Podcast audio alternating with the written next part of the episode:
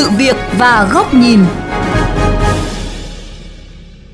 Thưa quý vị và các bạn, theo Tổng cục Môi trường, Bộ Tài nguyên và Môi trường, từ tháng 9, các thông số ô nhiễm trong không khí tại các khu vực Bắc Bộ, đặc biệt là bụi mịn PM2.5 sẽ có xu hướng tăng lên.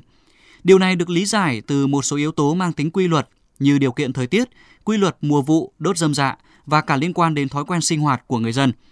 Cụ thể, thói quen sinh hoạt của người dân có mối liên quan như thế nào đối với tình trạng ô nhiễm không khí tại các đô thị? Sự việc và góc nhìn hôm nay sẽ đề cập nội dung này.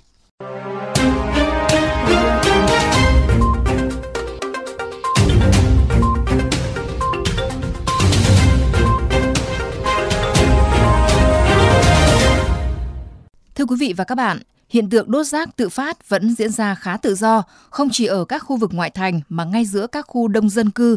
Những cành cây khô, rác hay phế liệu xây dựng được người dân, nhân viên môi trường vun thành đống, châm lửa đốt là thực trạng đang diễn ra khá thường xuyên tại một số khu vực ở phường Mộ Lao, phường Văn Quán, quận Hà Đông, Hà Nội.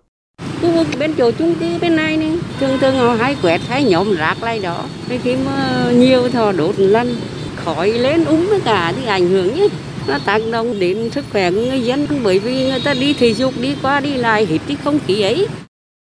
Thói quen đốt dơm dạ và đốt vàng mã của người dân cũng là một trong những nguyên nhân gây ô nhiễm không khí đáng kể. Dữ liệu thu thập được của mạng lưới không khí sạch Palm Air cho thấy, vào lúc 21 giờ ngày 6 tháng 6 năm 2020, thời điểm xuất hiện tình trạng đốt rơm dạ tại một số khu vực ngoại thành,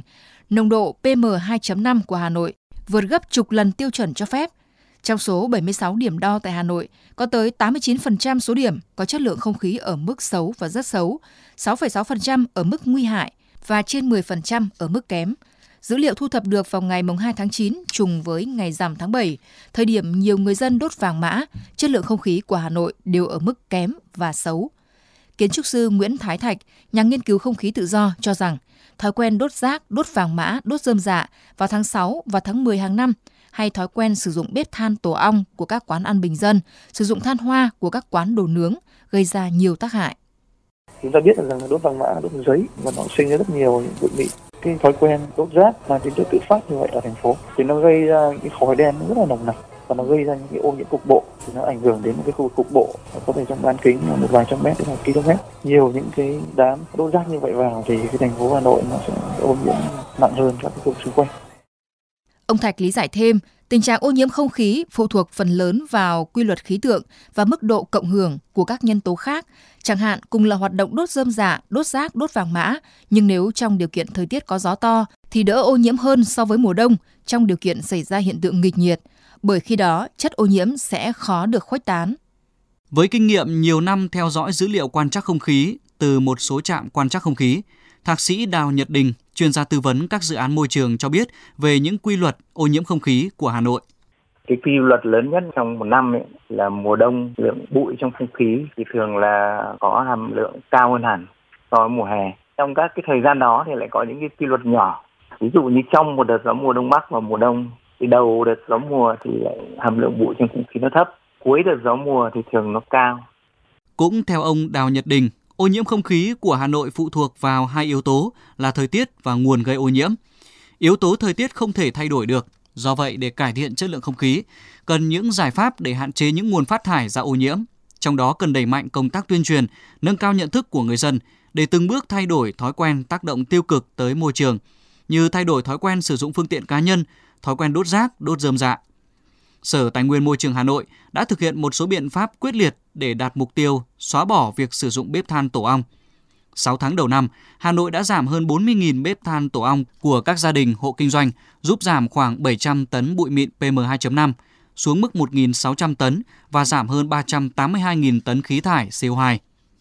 Đối với tình trạng đốt rơm dạ, Tri Cục Bảo vệ Môi trường Hà Nội cũng đã phối hợp với các chuyên gia về ô nhiễm, sử dụng hình ảnh vệ tinh để xây dựng bản đồ ô nhiễm, đánh giá được hiện trạng và đưa ra những giải pháp phù hợp cho từng khu vực.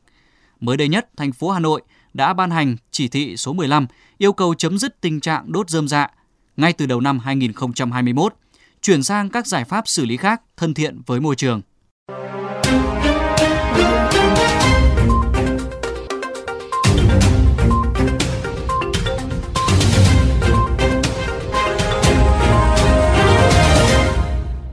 Thưa quý vị, những thói quen sinh hoạt hàng ngày của người dân như sử dụng phương tiện giao thông hết niên hạn, đốt rơm dạ, đốt rác đều đang ảnh hưởng không nhỏ vào tình trạng ô nhiễm không khí vốn đã ở mức báo động.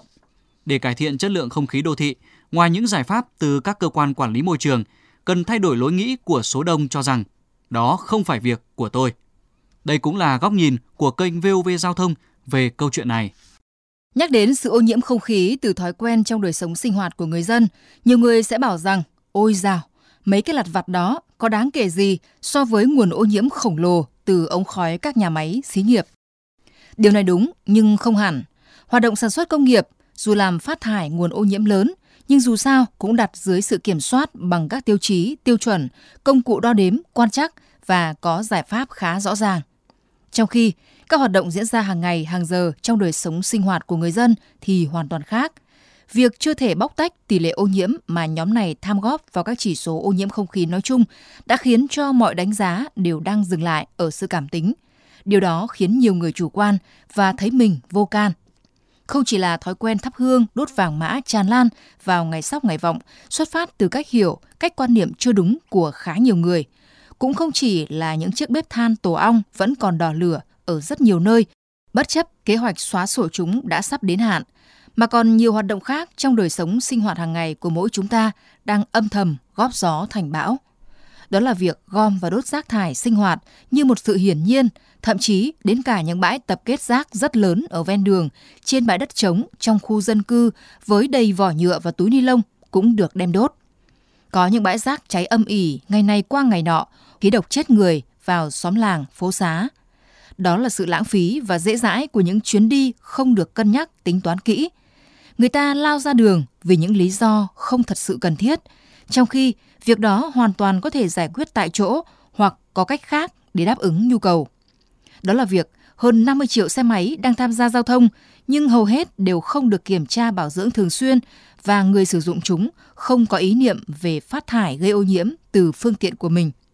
Đó còn là sự nôn nóng của những người đi xe hai bánh khi ra đường, dù chờ mấy pha đèn đỏ, dù tắc đường không nhích được vào đâu, nhưng quyết không tắt máy, chỉ vì không chịu kém người bên cạnh nửa vòng bánh xe. Dù bản thân mỗi nguồn phát thải này không đáng kể, nhưng mức độ thường xuyên và mật độ dày đặc của nó lại khiến chúng ta cảm nhận không thể rõ hơn những ảnh hưởng tiêu cực đến bầu không khí và sức khỏe. Hơn 50 triệu chiếc mô tô xe máy được sử dụng theo cách này, cộng với hơn 1 triệu ô tô cá nhân với hiệu ứng tắc đường, hoạt động giao thông đang đóng góp khoảng 70% ô nhiễm không khí ở đô thị. Muốn không có bão thì mỗi ngọn gió cần được giữ cho thật hiền hòa. Ô nhiễm không khí sẽ tiếp tục là vấn đề nghiêm trọng, tàn phá sức khỏe của mỗi người hôm nay và đe dọa cuộc sống ngày mai nếu vẫn còn lối nghĩ không phải việc của tôi. Thay đổi lớn luôn bắt đầu bằng những dịch chuyển nhỏ, nhưng cũng không thể trông chờ một sự thay đổi đáng kể nào nếu các cơ quan quản lý không ra sức tìm cách hướng dẫn người dân điều chỉnh hành vi và tạo mọi điều kiện thúc đẩy sự thay đổi tích cực trong sinh hoạt, trong đời sống của họ theo hướng thân thiện với môi trường, thay vì chỉ dừng lại ở các đánh giá chung chung hay đổ lỗi cho nhận thức.